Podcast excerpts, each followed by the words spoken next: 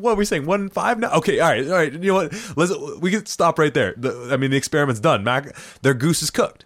Their their goose is cooked.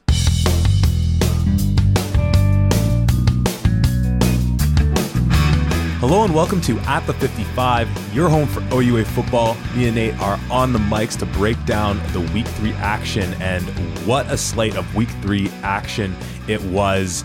Nate, we were both in attendance for games this week, and I'm sure we'll have some stories to tell from both of those. But whether from your adventure into the, I guess now possibly inhospitable uh, confines of Varsity Stadium, um, or just your takes from all the other games. What's your sort of first few impressions from week three in the OUA?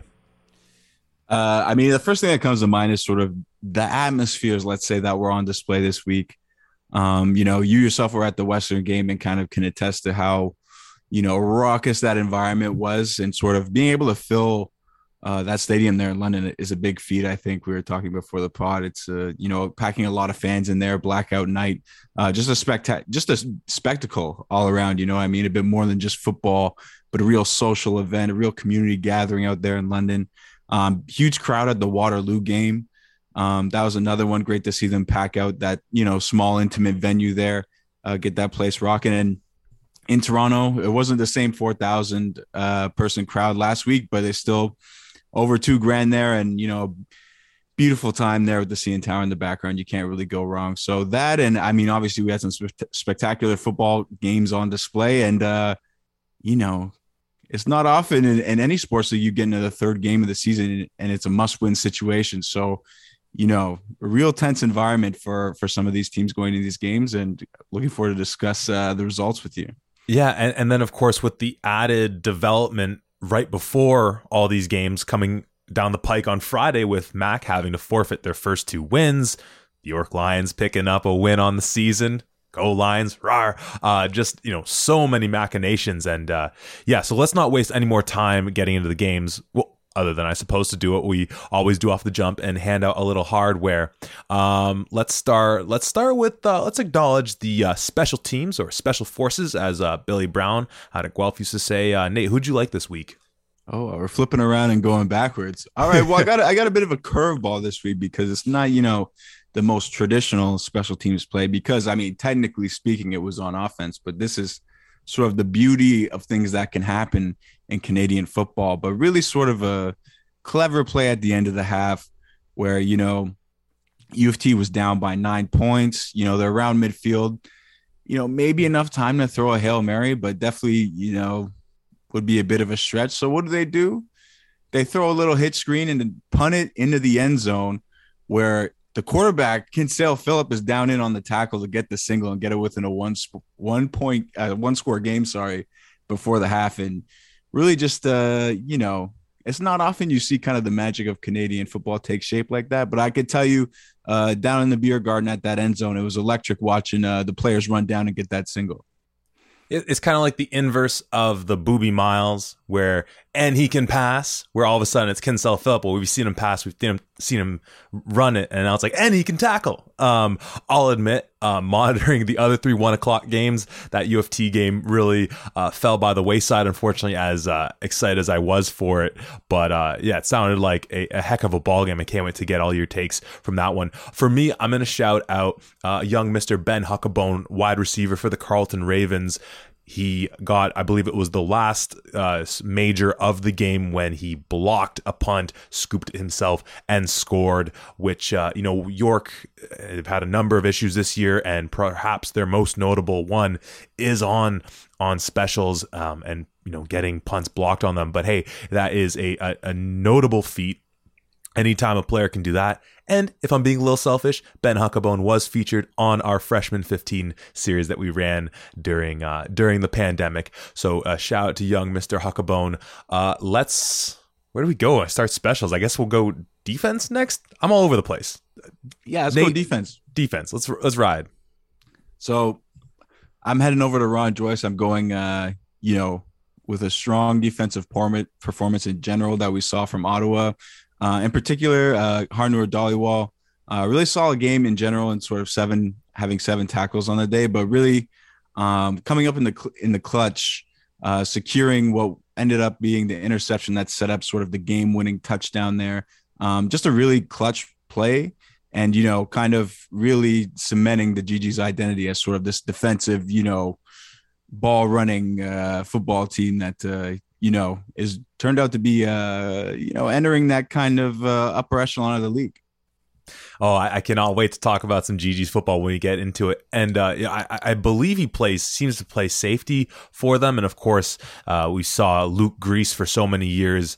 Um, playing that position for the GG. So obviously big shoes to fill in that regard. And um, if you're looking at your OUA stats in the box score or the U Sports, you're not going to see an interception next to Dhaliwal's name.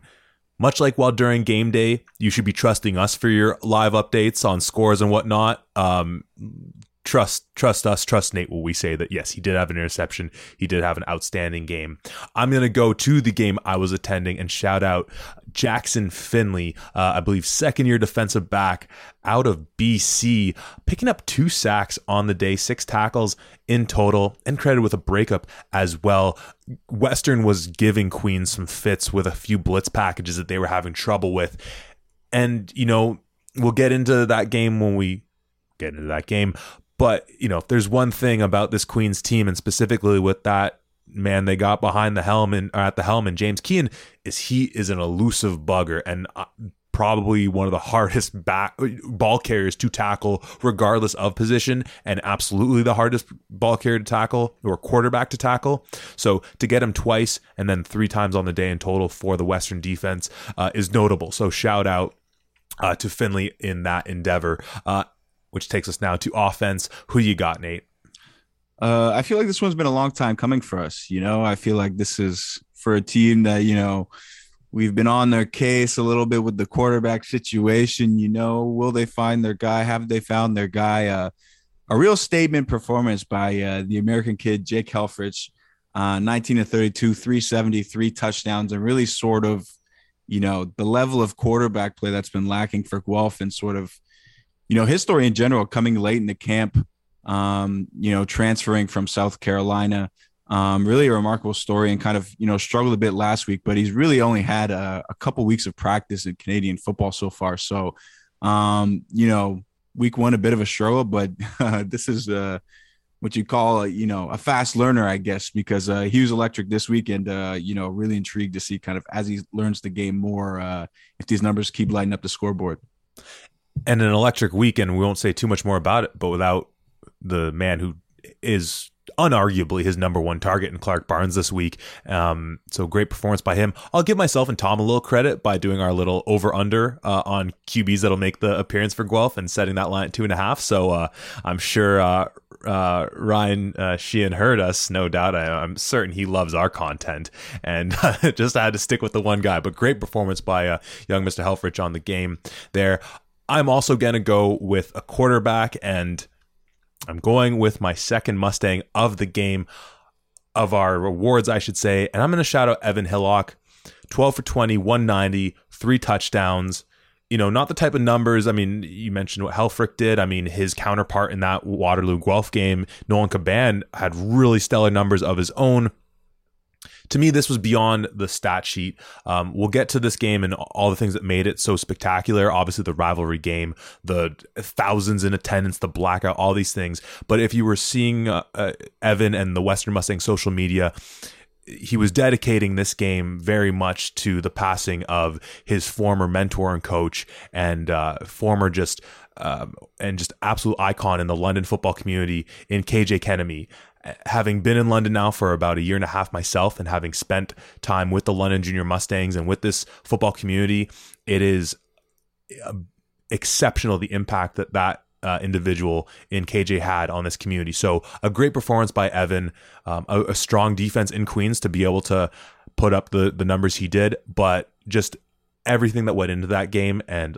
like I said, specifically knowing that he obviously was thinking about KJ throughout that game. Um, big shout out to Evan. Uh, huge performance by the Mustangs. We'll get to that one. Um, but with no further further ado, let us jump into our game recaps, and we'll start with the game that you know, not to not to make light of it, didn't actually come to the conclusion with a final whistle or with the clock hitting zeros. Uh, but we'll get to that momentarily. It was the York Lions on the road taking on the Carleton Ravens. Final score in this one: the Ravens 45, the York Lions 14. Um, if you weren't following this game, I suppose I'll just explain what I meant just a second ago. Um, a, a, player for the Ravens uh, got injured. I don't know too many of the details late in the game. They had to get the ambulance out there, and I, I, suppose just the coaches agreed with the time left, the, the, difference in the score. To be honest, that they just called the game. I don't know too many details other than that, but that's that's what I was alluding to in that regard. Um, so hopefully that player is, is doing okay.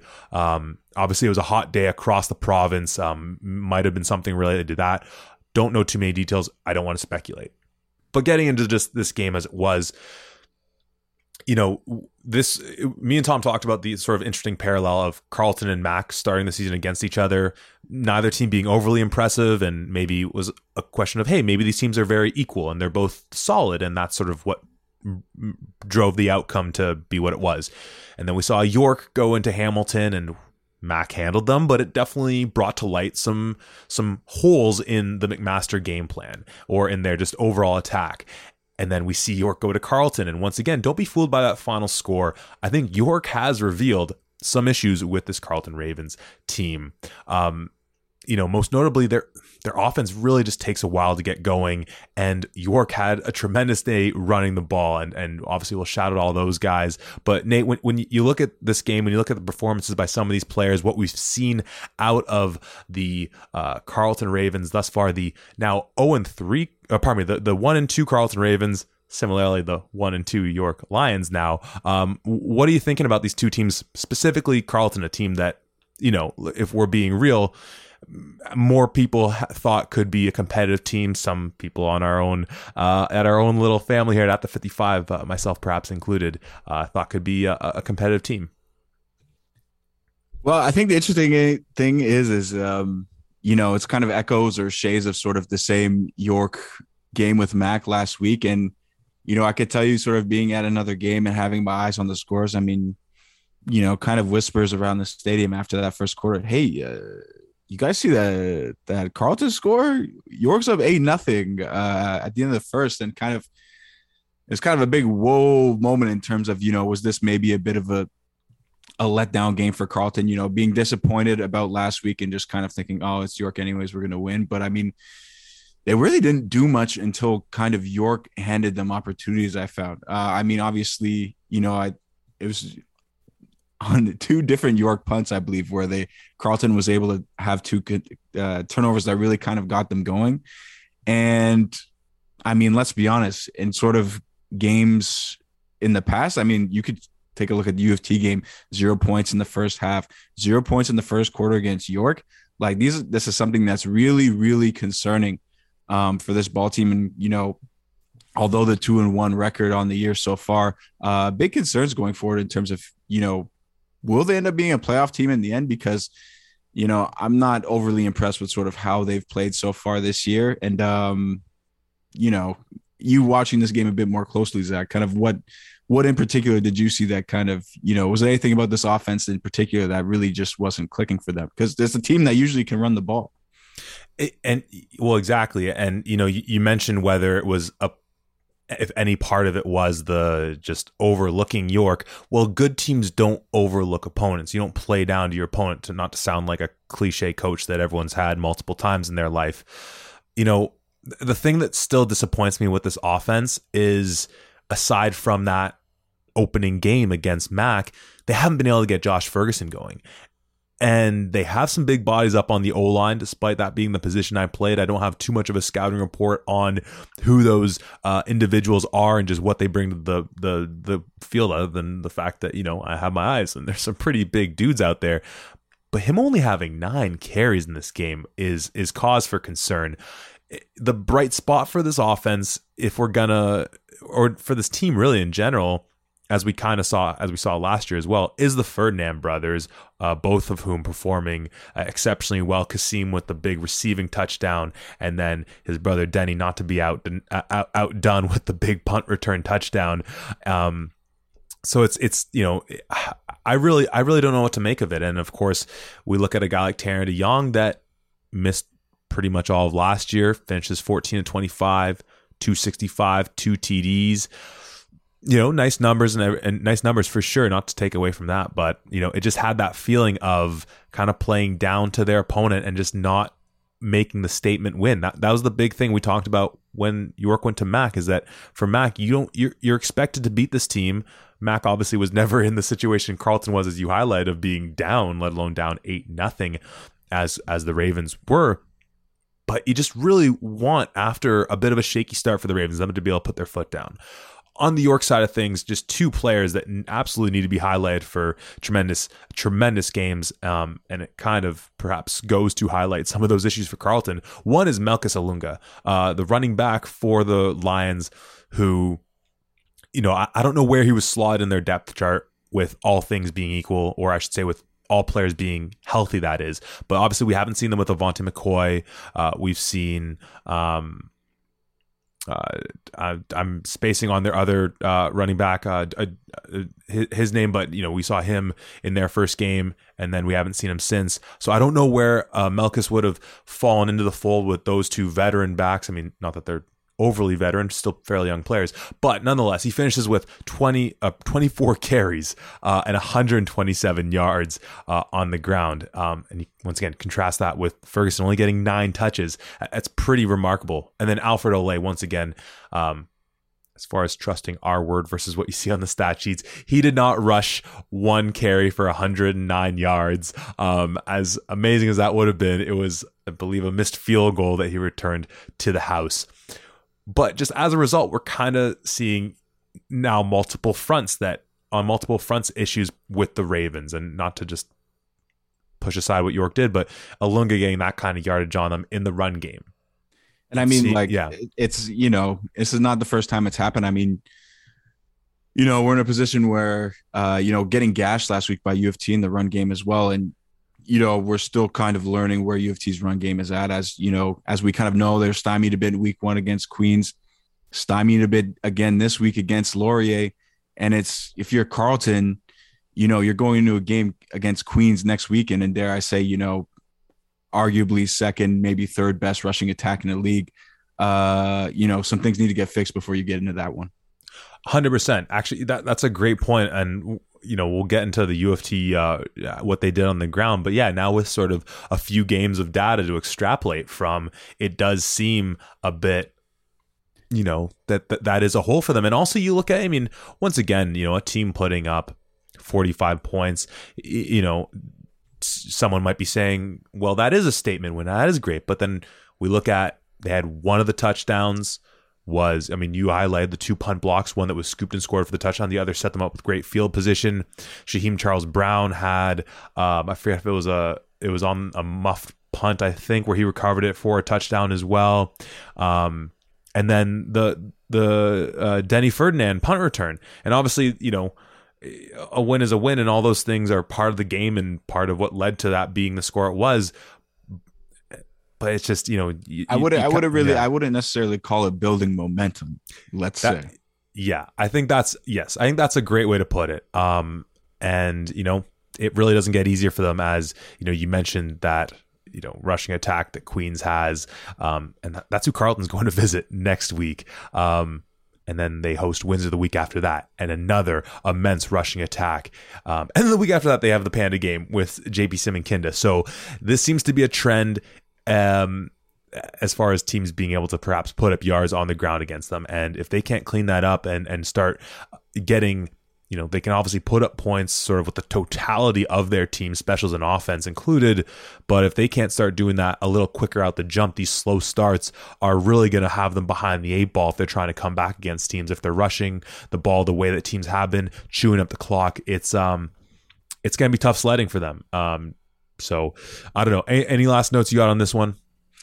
Well, I mean, just kind of it's funny, you know, kind of mentioning Shaheem Charles Brown. I just feel like, you know, while Ray like in the past, Carleton necessarily hasn't been, let's say, the number one defense in the league. But I feel like, you know, a number of pros having come from that program over years. Obviously, you're used to those big names in the box, um, Kasser, Hoyt, you know, Kenny Onyeka, just to mention a few. And it just seems kind of a bit of in a, a turnover, a transition period where they just don't really have that same level of talent to be able to compete. Yeah, I imagine you got to know some of those uh, defenders for the Ravens fairly intimately during your time with Queens.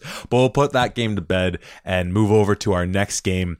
One of uh, the games I was uh, most entranced with, um, and it was the Ottawa Gee-Gees on the road taking out the McMaster Marauders. We already set up, and pardon me, final score in this game: Ottawa 20, McMaster 14. Uh, we already set up the massive news going into this game with Mac having to forfeit their first two games, two wins, of course, at Carleton and then home against York. Um, and so this game was obviously going to be a huge game for them. I mean, sort of where we thought these two teams kind of were after two weeks of action, it was going to be huge nonetheless with them sort of being, I think, fair to say on similar footing. And of course the result somewhat nets that out that it is the case. Um, I, I, haven't heard too much more as far as what happened with the ineligible players that led to the um, the the marauders forfeiting those two games. But let's just, just focusing on this one. Um, you know it's definitely a tale of two halves where the first half kind of like we were saying with Carleton, once again this interesting parallel with the ravens and the marauders Mac really just couldn't get much going offensively. And, you know, we talked about you mentioning the performance by Dhaliwal in this game defensively. Um, you know, it's it's it's obviously not a, a defense just heralded by one. I mean, James Peters, James Peter, um, Tom was mentioning leads the the OUA, and I think maybe U Sports and tackles. Another strong game by him. Christopher Cyril having a really strong game. Eric Cumberbatch, really strong year so far. Kevin Victome, interception, and just playing some really good lockdown defense. And then a couple of good players on their defensive line as well. So definitely a, a defense that is, you know, up there. Uh, not off the top of my head where I'm, I'm not going to put a ranking of them, but specifically in that secondary, they're a tough team to uh, to move the ball on. And from what we've seen from Mac offensively so far, slow starting, but we've seen a non-existent off, uh, pardon me, run game. We've seen an offensive line that has been getting Dueck sacked left, right, and center, and then we've been able to see them get yardage and just score on just some heroic efforts by Dueck himself, despite taking the hits. And we look at his final line here 28 for 41, 248, one touchdown, two interceptions. You know, despite the, the, the excitement of the end of this game coming down to Mac getting a Hail Mary attempt, you know, to me, this is when you have a defense that's going to be able to do what Ottawa did and slowing down Dueck uh, a fair bit and still get to the quarterback they're not left with too much offensively. Um, and they have some good playmakers on defense, but you know, um, obviously Ottawa won the game, so it's hard not to say they are the better team than the Marauders. But to me, that is a like that's not a question in my mind at all. Obviously, we still haven't seen Justice Allen for Mac, but Ottawa is the better team. They obviously won this game. It was tight, but the Gee-Gees in the sort of vague power rankings in my head are above Mac. What are you thinking about these two teams in this game? No, and for good reason. I think, you know, what's interesting for me is this kind of isn't your, you know, previous generation Ottawa Gee-Gees team where, you know, maybe we're used to seeing them spread it out and throw the ball a bit and be more offensive, you know, harking back to say the Derek Wendel days. But I mean, this team is really kind of, you know, turned itself into sort of a real solid defensive team. I mean, you know, and kind of looking what they did against Windsor in week one. I mean, as kind of time goes on, you know, I think that may become, you know, look a lot better as time goes on. I mean, we saw what Windsor was able to do against that Guelph defense last week. You know, Guelph defense having another rough week this week, but we'll talk about that later. um, but it's running the ball in defense and something that, you know, maybe I mean, back to my playing days, something I'm not used to seeing um, from the Gee-Gees. But I mean, the big thing for me going into this one and which made it so hard to make the pick uh, to go with Ottawa was that stat of McMaster only losing to Laurier and Western at home since 2010, and sort of, you know, as going going into Ron Joyce myself on three separate occasions and coming out with three L's, you know, you know how difficult it is. You know, Zach, I'm sure you can attest to it as well. Yeah. Um, but this shows, you know, sort of the sign of a real kind of mature football team, and sort of, you know, we saw last week that maybe they were on the precipice for a bit. It was a close game, but in the end, you know, Queens just ended up being sort of the mature team and kind of limiting the turnovers that kind of ate the Gee-Gees. This time it was kind of the other way around where, you know, you kind of saw Matt coming back and it's, you know, oh, what's going to happen with Ottawa here? They're going to cave or they're going to kind of give in.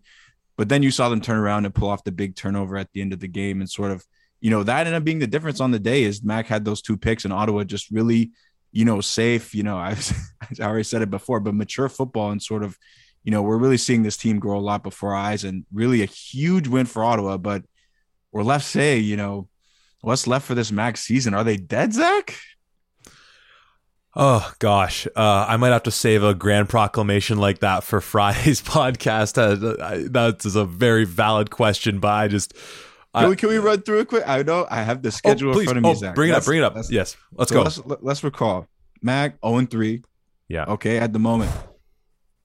Next game at Waterloo. Oh. What would you like if you had to guess? I would say that's probably, you know, close to a pick 'em Waterloo being at home. I'd say maybe, you know, minus two and a half, minus three for Waterloo. Honestly, that gives me a lot of vibes of Guelph going into Waterloo, where, you know, now knowing what we saw a bit, a bit more knowing knowing a bit more now from what we saw from Guelph, thinking that both those teams that might be a shootout kind of game. You know what? Let's be optimistic and give them the W. Let's say max one and three. All right. Okay. Next game, home to Western. Okay. Next one. It's one and four. All Next right. one. One and four. Next game at Guelph. Uh, and you know what? That's a Guelph team that by you know we're looking at October seventh might have some pieces on defense revamped and in the fold, and maybe Max got Justice Allen back. But let's give it to Guelph at home. I mean, oh shoot, okay, what are we saying? One five now? Okay, all right, all right. You know what? Let's we can stop right there. The, I mean, the experiment's done. Mac, their goose is cooked. Their their goose is cooked. And just just just to you know give the context, the following week after that is at oh. Queens. So really, I mean, sort of. I mean, I mean, if you told me before the season that this MAC team was going to, you know, turn lose these games, especially the one against York, I mean, you know, obviously it wasn't them, like, you know, losing the games in terms of what happened in the field of play, but still, if you told me they lost this this York and this Ottawa game, I would have told you they're not going to make the playoffs. So really, sort of a dramatic turnaround needs to happen uh, for these Marauders to uh, to make the playoffs, or else it'll be two straight years without them there. So. You know what? Just to go kind of complete, to just to complete your thought experiment out. You know, now we're invoking too many other aspects of the schedule with other teams, but their last game of the season is at home against U of T, and in my mind, I'm thinking that could be a winner go home in some crazy for both teams. Well, exactly, exactly. Yeah, hundred percent. Um, I don't.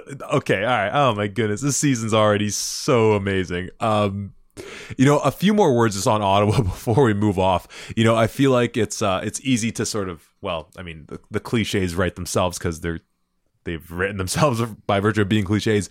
But just looking at the sort of full scope of this team. We've talked so much about the defense um, and uh, sort of what they're capable of. JP Simonkinda being really solid um, as a runner, you know, probably, you know, I don't know, top top five, top six in the league, depending on how you want to uh, rank guys and whatnot. And then we look at a guy like Ben Miracle at quarterback, and um, you know he he really does sort of fill in the last piece of a team that has a, a really strong run game, a really strong defense, and then a quarterback who, if he can, you know, his performance fifteen for twenty seven, one touchdown, no interceptions, only got sacked once.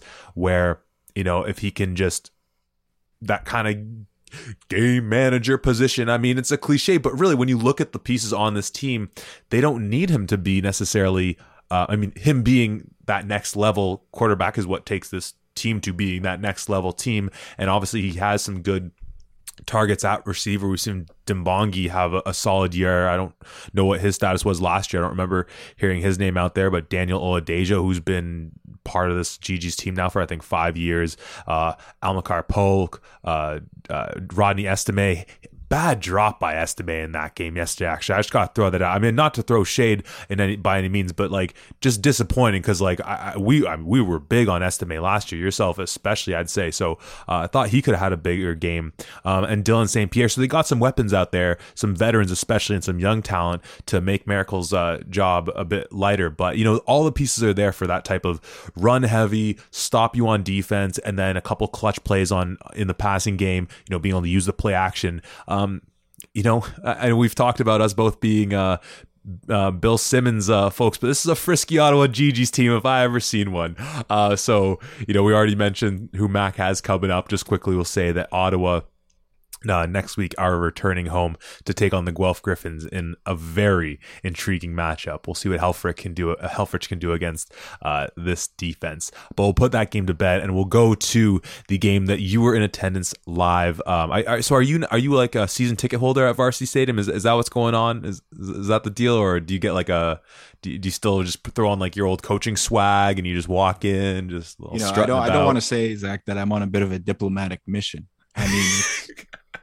Let's say it's been a bit of I don't know if, I don't even know if I can say it's been a bit of a cold war between at the 55 and the U of T varsity blues because it's been a bit hot at times. Okay, you know whether it's in the comments or in the stands, uh, you know there's a it's been a bit testy at times, but you know I'm I'm I'm trying to get down there. I try to get in the beer garden. I try to shake hands and kiss some babies. You know what I mean for the brand and uh, you know some people you know may accept it some people may not hey but uh, you know i'm a i'm a blues fan at heart if we could play all the games we want here but you know this is a team i want to see do well it should be noted Nate Hobbs is sitting in his home at the mic with a U of T Blues sweater on.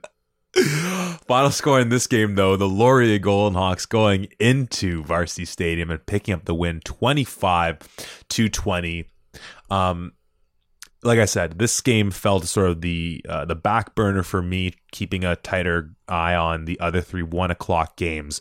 But you know, a few things of note before I just hand it over to you to get sort of the the sort of in house analysis being uh, at varsity. You know, you mentioned the rushing attack that U of T was able to put up against Carleton last week.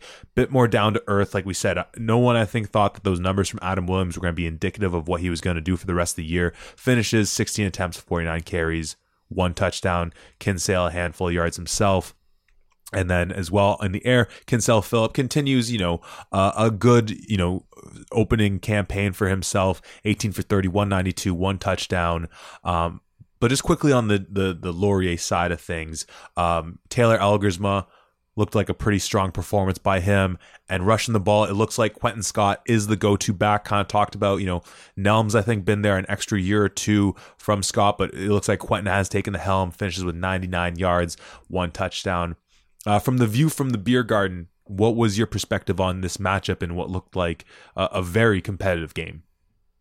Well, you know, it's very fascinating coming in because I feel like these are two teams where we're trying to judge, you know, kind of how far they should be up the totem pole and who's for real. And you have these two young and upcoming quarterbacks.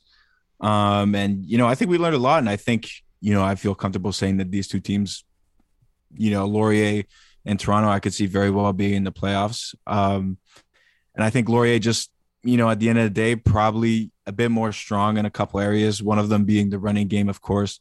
Um, you know, mentioned a bit previously already, but I think that was part of the difference in the game is sort of UT in that offense last week. It was really is about the running game, was about lining up in double tights, which hadn't been seen before. You know, this week, you know, Laurier obviously had a plan for it. U of T not nearly as successful running the ball, and sort of that's where their offense struggled. But at the same time, like, you know, in talking to some folks after the game, I I still feel pretty good if I'm U of T. Like, um, let's be honest, this game was at a point where it was, it was 25-9 at one point, and that's you know, I know we said this again last week, but this is a, a, a point in time where we're used to seeing teams like this sort of fall by the wayside, and next thing you know, it's it's forty to nine. You know what I mean? But this time around, you know, they're fighting back and sort of staying in the game like that. Still a young ball club and sort of against the Laurier team where I think we'll look back and we'll say, you know what, we could very well see them, you know, sort of in that third spot. You know, I'm, you know, saying they're up there, you know, maybe with sort of the queens of the world and things like that.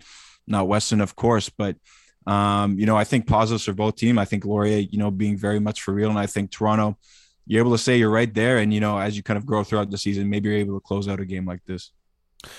Yeah, and you, you mentioned the sort of upper potential for Laurier. Of course, one of the tricky things for them is going to be the fact having that week one bye and knowing that it's just they got to go straight through to the playoffs.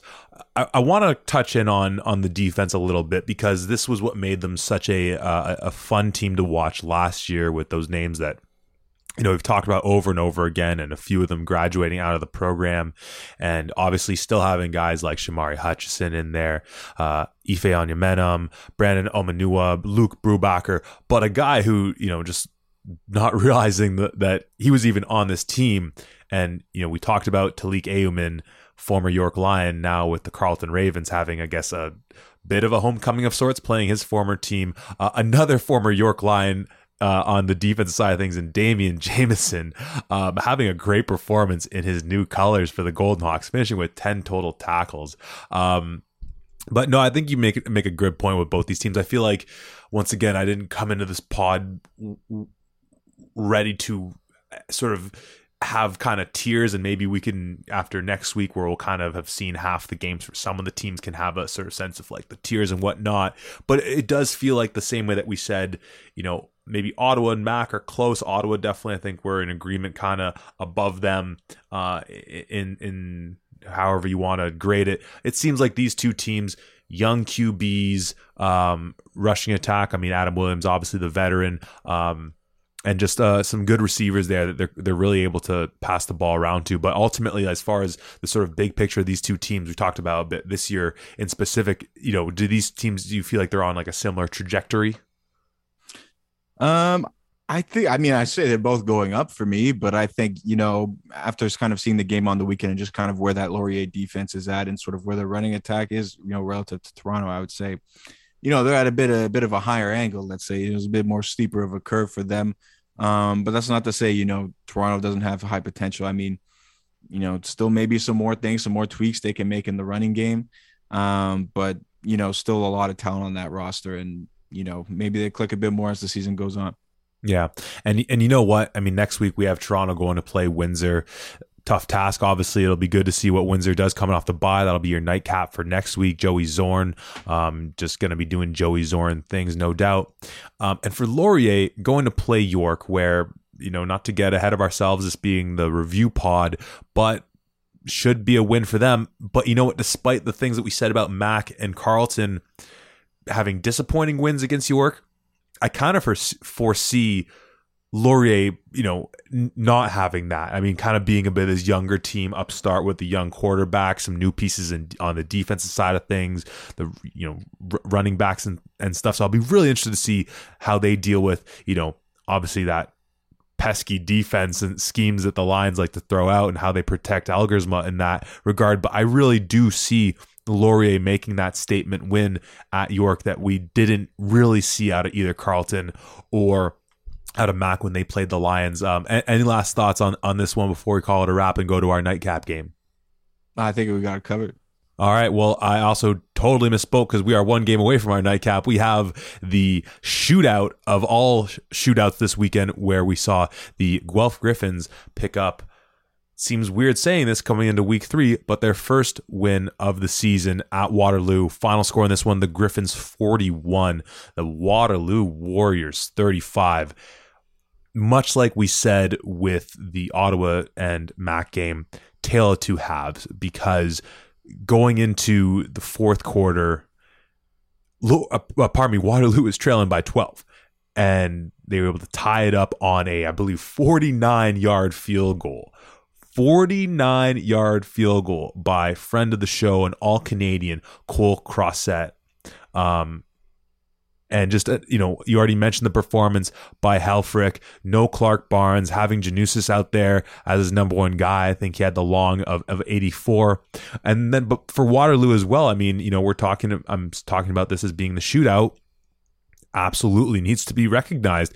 They were down Gordon Lamb serving a one game suspension after their first game against York. James Basiliga, who we saw come onto the scene hot last year, continuing his immense performance so far this year. I don't have the stats of the season uh, in front of me right now, but I think he's probably up to five. I think he probably has, I think, five receiving touchdowns in two games. I mean, craziness. Um, so obviously, both these teams missing their top two receivers. Some might argue Basiliga may have overtaken Lamb, but you know I'm a big fan of G Lamb. I'm, I'm not going to necessarily say that myself. Um, what did you think about the performance of these two young quarterbacks, knowing they were missing some of their top guys at receiver um, in this um, you know absolutely entertaining game? Well, I mean, the first thing, like I already mentioned, kind of earlier, is kind of how impressed I was with sort of Helfrich and kind of how quickly he's turned around and learned the Canadian game. Um, you know, just a side thought, I'll be very interested to see how he does against Ottawa next week, who does a fantastic job of kind of disguising things and throwing different looks at him. But in terms of this game, I mean, you know, the way he was able to to adjust is definitely very impressive. Um, and kind of, you know, I feel like we've seen this Guelph team identity completely flip, at least, you know, for this week. And maybe it'll be the case going forward because I feel like this year, um, that defense hasn't, hasn't, you know, lit the world on fire at all. And in fact, has kind of, I don't want to say been a letdown, but it's definitely not what we're used to from sort of that union. And, you know, we kind of mentioned in past weeks that they're missing a couple key guys, but I mean, sort of, you know, we saw the game last week against Windsor. You know, we saw the game against Western. We know what Western can do, but still, you know, the least amount of points they've let up in a game over three games is 28 points. You know, I'm used to seeing these Guelph games where we got scores in the teens.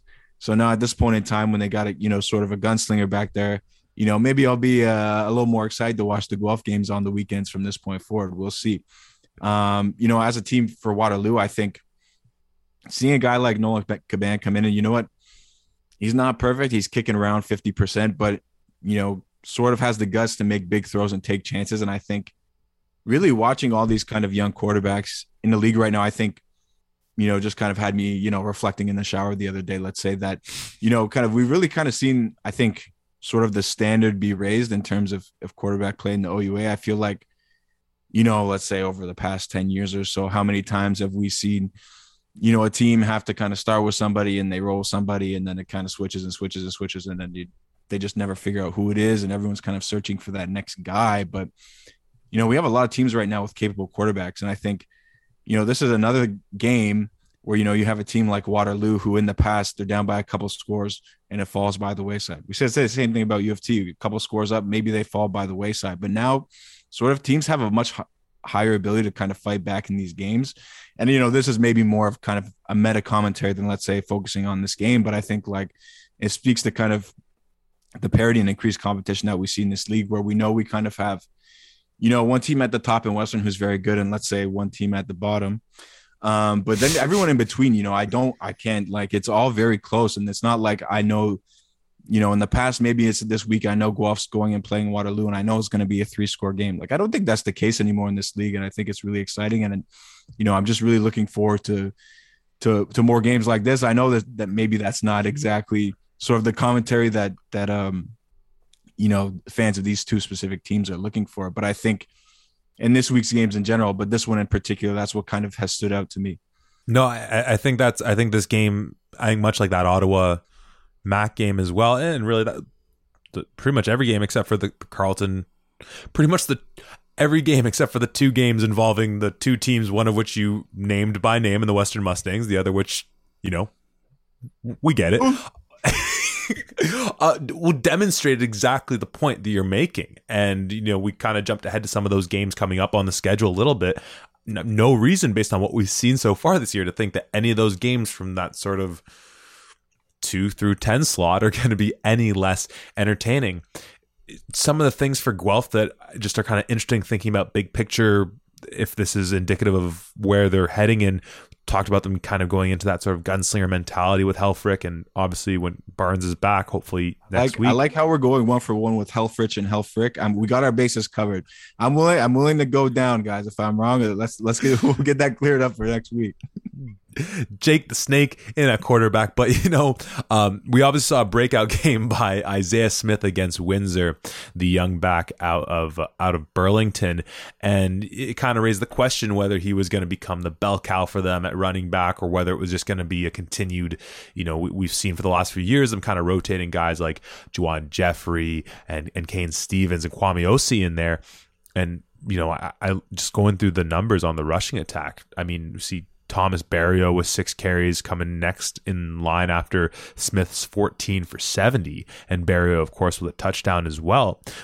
Juwan Jeffrey, three receptions, not a single carry. So I'm very interested. I mean, they obviously have, you know, uh, they have Clark. We saw Jan- J- Janusis with a breakout performance. Aside from that, a lot of good, not necessarily great talent in the skill position areas. I mean, obviously Isaiah Smith has shown things that maybe indicate down the line he'll he'll be a, a you know a guy that we're going to be putting on lists and things like that but it'll be really interesting to see how they move some of these pieces around guys you know getting uh, getting carries and then moving out to the receiver position and vice versa and just having a lot of versatility in there and uh, you know I certainly have been one to uh, throw shade towards Ryan Sheahan. He obviously though has had success as uh, you know an offensive coordinator and, and a coach, um, and being the head coach here. So you know there is obviously the the trust that with all the pieces he has, he should be able to figure it out. And frankly, I think that's where some of the frustration comes from, where you know whether it's the some of the names we've seen in that quarterback room or some of the guys we've seen over the years, the short tenure that Shan's been here, it's kind of like, dude, like it's it's it's been a minute since you've been here now. There are players, I mean, get this offense rolling. Whether this game is going to be, I mean, you mentioned that Ottawa game coming up being a really interesting test for for this Guelph offense. Um, it just a very fascinating team in Guelph to see what they're going to do. Um, and last thing I'll say before I give you last word on this as well, uh, you know, we mentioned Guelph uh, defensively, you know, not being at the mark of where they've been in years past. And we've mentioned some of the names that have graduated out and moved on to the CFL and some of the names that we do expect to return from them. But, you know, one of the things that really uh, allowed Waterloo come back in this game, and no doubt the Heat played a part in this, but on that defensive line for Guelph, they were, you know, guys were going down left, right, and center, whether it was Josh Brown or um, uh, I was about to call him uh, Coulter Woodmansey, Curtis Woodmansey, uh, the other Woodmansey brother, um, and just allowing a guy like Nick Sua and Anthony Miller to really have success running the ball, making Caban's life a little bit easier at quarterback. So, you know, Waterloo showed some nice things in their two games this uh, so far this season. Um, but you know that, as you already mentioned, that Guelph defense is going to be uh, another facet to really keep your eye on. Um, any last thoughts on this one before we move on? Yeah, I mean, I'm still just, uh, you know, not to like leave Waterloo behind, but I just feel like I still, you know, see some flashes, see some good things, but I just, I'm still at a point where I don't really know where to put them, and I think sort of, you know, this one against Guelph was kind of a big one, and one, you know, they very could have easily won the game just as well. Um, and I think it'll be very interesting, you know, to see them again go against, you know, a team where we wonder what's going on in Max. So, you know, still looking to, to figure out some things. Um, but they definitely, I think, you know, if they were able to go uh, into that Western week two and one, then I think that would be huge for them. Yeah. Um, you know, obviously, you're totally right. Still some questions. One question that seems to be answered is that they got a second year kid, Nolan Caban, who seems to be QB1. Uh, we talked about when we had that preview pod with Tom of being like all these QBs in first and second year, and we don't really have a read on any of them. Um, clearly Bert knew what he was doing going in this year, and he, he clearly has a dude there.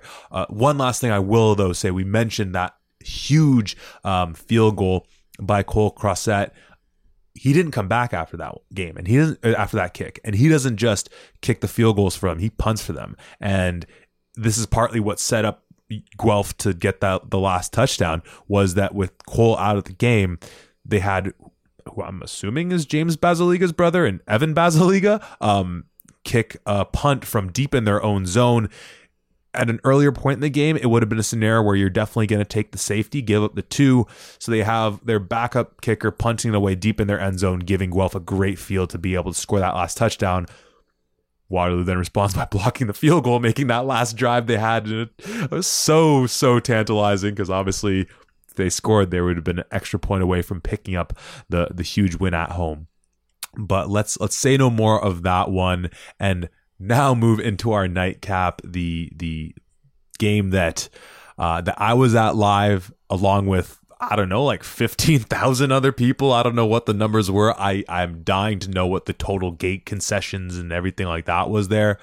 But it is your Queens Golden Gaels coming into London and losing to the Western Mustangs. Final score 35 to 11. Um, a, a, tight ball game in the first half. Um, and you know we obviously talked about Evan Hillock's performance um, as I handed him my offensive player of the game. We saw Western.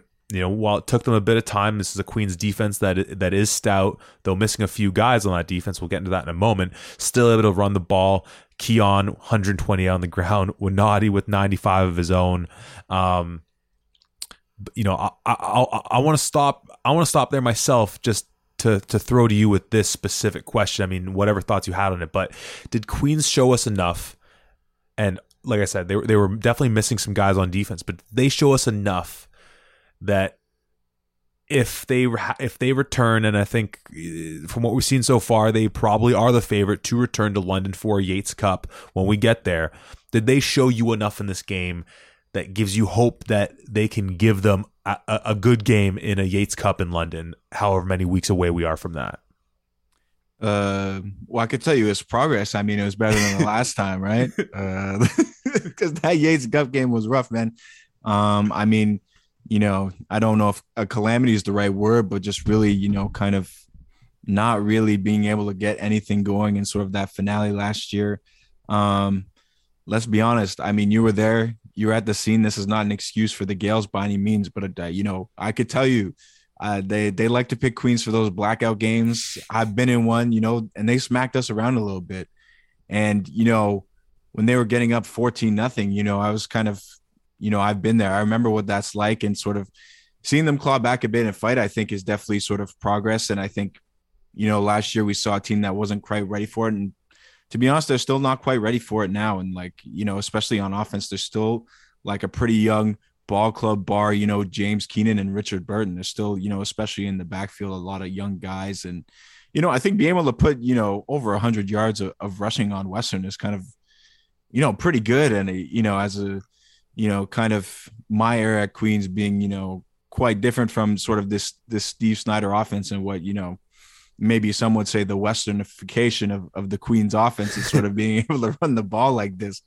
Um, you know, I think it's still it's still positive. It's still good to see. I mean, obviously, like the thing about Western is is you know, whenever you play them is they're they're a team that's going to force you to be at your absolute best to win the game, and they're a team that's going that lives by essentially making you do the right thing over and over and over and over and over again, and betting that you know what you're just going to make more mistakes because they have the better players, and they're not going to go and overcommit themselves on some crazy scheme or anything like that. They're just going to, you know, play good football. Um, and in this situation, you know, Queens did a bit better job than the last time, but I still think at the end of the day, um, we're going to need to see a bit more consistency from that offense and sort of you know, those blitzes, as you mentioned, played sort of a big role in keeping them off balance and keeping them out of that rhythm that, you know, Western, on the other hand, was able to sustain throughout the game. Yeah, you know, you mentioned Queen's rushing attack. We saw the return of Jaden Blackman making his homecoming, uh, being a London kid, um, though not overly productive in this one. We didn't see Kasari um, for Queens running the ball, so that'll be interesting to keep an eye on you know, to me, you're talking about just what it takes to beat Western, and one of the things Tom and I spoke on is that um, they're a team that you can't trade threes for sevens. You know, you have to score match them point for point. Um, and to me, the turning point in this game was uh, fairly early in the third quarter, maybe midway through the third quarter. It's still 21 to 7. Queens has the ball. They're deep in Western's territory. They go for on a third and short. They don't get it. Western starts their drive, I think, you know, within their 10. They're faced with a third and short. And to quote my dad, we're going to throw a little Yiddish out here on the podcast the chutzpah, or for those uh, a term maybe a bit more familiar with, the cojones of Western to go for a third and short under the shadow of their goalposts. And Queens shuts the door on them. You know, I, I don't believe really in football gods or any gods of that matter, to be frank, but that's the type of thing you see in a game and you think, oh, that is bad juju. That is a sign that whatever, right? I say all that in saying that Queen's getting the ball back on, I think, the Western 13 or so. They're quickly faced with a third and mm, we'll call it medium. I don't remember exactly. They settle for the field goal, making it 21 to 10. Or if you were following my butchered tweets, 21 to 19 corrected that fairly quickly. My apologies if you freaked out for a second. I say all that in saying that I think they should have gone for it again. I, you, you know what? Because at the end of the day, you just were able to force Western to a three and out. They hadn't got the running game going to where it ended up being. Um, that is for the Mustangs. I was a little disappointed they settled for that field goal. I would have liked to see them take another shot. And who knows where that game goes if it ends up 21 14 at that time. It, it probably reflects maybe the commentary we had about Ottawa Queens from last week, where hey, you can keep it close for three quarters or so, and then the other team's going to pull away. But that was one of my big takeaways from that. Is just I I really wish they had gone for it in that moment because at the very least you're in the same situation you were literally a series ago when Western was underneath, uh, you know, within their ten after you failed on the third and short. Um, so I found that bugged me a little bit, still bugs me. Um, and last, I'm, sure, I'm yeah. sure, I, you know, I'm sure Queen's not thinking about it this way, but you know, from sort of an outside perspective, you're playing with house money. No one's expecting you to go in there and win this game, and you know, you almost maybe you don't want to win this game because you know how hard it would be to beat Western a second time in a season. When was the last time someone was able to do that? You know what I mean? So, I mean, like, you know, it's not to say you know maybe the, the coach has a decision chart or whatever, but you know, I, I'm absolutely uh, lock and step with you on that point that uh yeah, there there are certain times where you can be a little more gutsy, let's say, than others. But I mean, it's easy to say from here, you know, sit, sitting in my room, but and not uh, under the lights, uh, surrounded by the darkness of the of that blackout at, at, in London. Well, it's a a beautiful choice of words in saying playing with house money, because also playing with a lot of real money. Because I know a lot of folks folks that you and I know very closely saw the line that Cool Bets put out for this one and uh, ultimately made a good amount of money with Western picking up the victory as they did. But I'm sure folks were sweating in that moment with uh, what what was the I think they said it at was it well, like, I, I kept I kept my eye on this because uh, I laid a couple uh, a couple friendly wagers of my own um, you know staying away from that Queens game, you know, as uh, as uh, you know, you don't want to kind of uh, mix, you know, the business with personal, the colliding of worlds, let's say.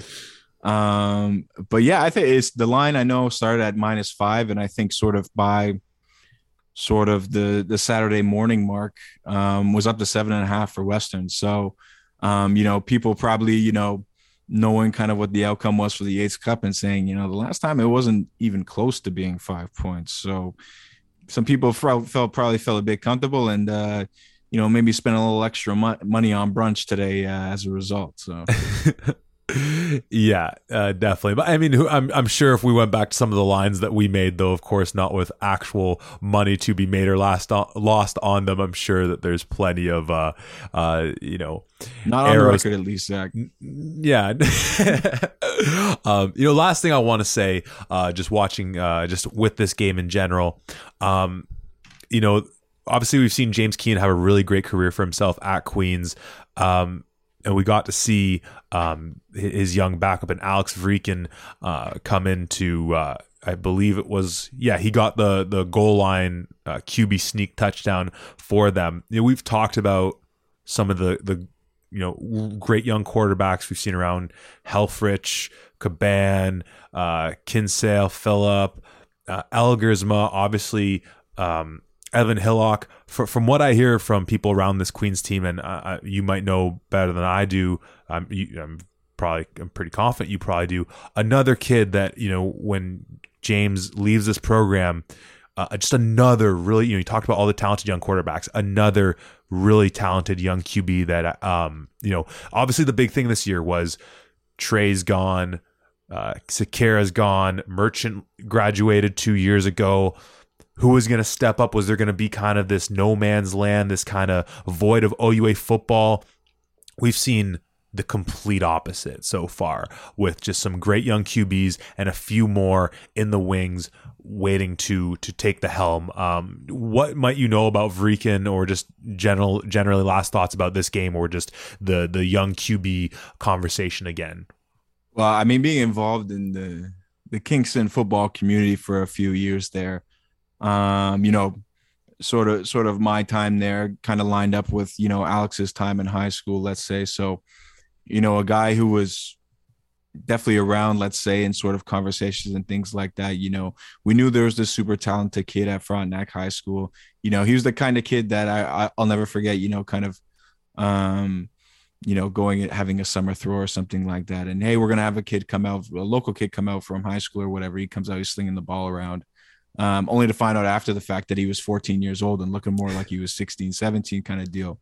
Um, and then going into my time coaching and kind of being, you know, vaguely involved in sort of that one recruiting recruiting class guy where he was really the guy, um, and sort of having all the tools and kind of, you know, I would venture to call it a bit Mahomesian and sort of the abilities that he has running and passing the football and being kind of, you know, having that arm talent and it's, uh, you know, for Queens, you have a great guy in James Keenan, but you know, you also kind of have a local hero, you know, I mean, like, you know, not like naming him a hero already, let's say, but sort of someone who's familiar with the community like that, uh, waiting in the wings, who you know a lot of other programs wanted, um, is definitely something they're they're resting on for the future.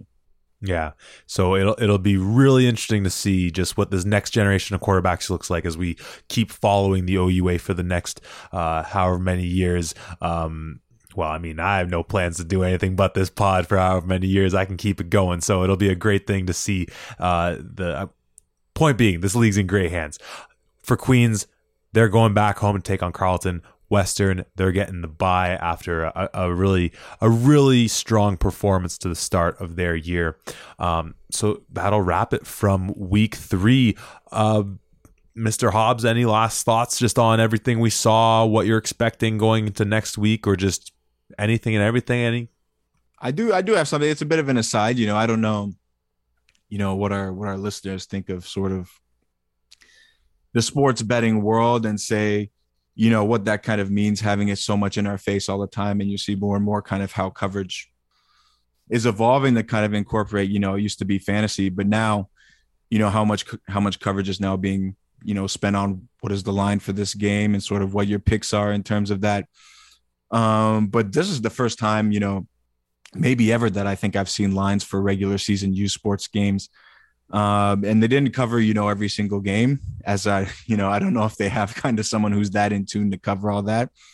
Um, but having a few lines for the weekend, I think, is kind of, you know, uh, maybe let's say, uh, you know, some people may think is not exciting and maybe a bad thing, but I think, you know, uh, Zach, I, am someone who embraces change, and I think it, it's inevitable. And I think that that's in general, this is where sports are going for better or for worse. You know, whether you think it's a vice or or just kind of a friendly game to play, you know, there is a line, but um, in terms of kind of this sport growing, I think it, it is a big step to kind of have that sort of week to week and in the conversation. Um, and I could tell you from keeping an eye on it that lines were moving and there definitely was some money on it. You know, how well it turned out for Cool Coolbet and, you know, who knew better them on the sharps. I, you know, I would be very, very interested to know kind of how that went for them. But, you know, just something to keep an eye on in the future is sort of, you know, cool Coolbet and kind of, you know, what if they come out with any more lines kind of next week and going forward.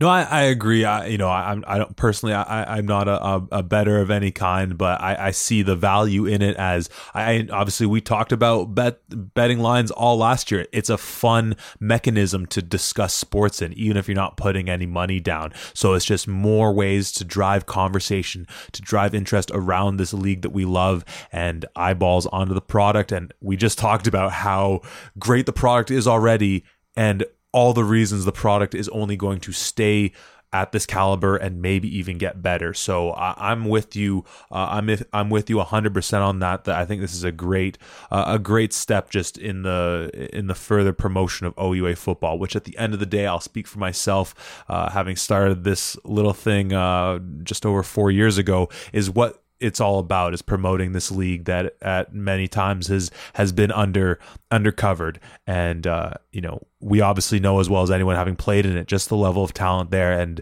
and they deserve all the attention they get. So uh, shout out to any sponsors out there that are you know helping drive interest and just make this uh, make make this league uh, as as great as the players within it are.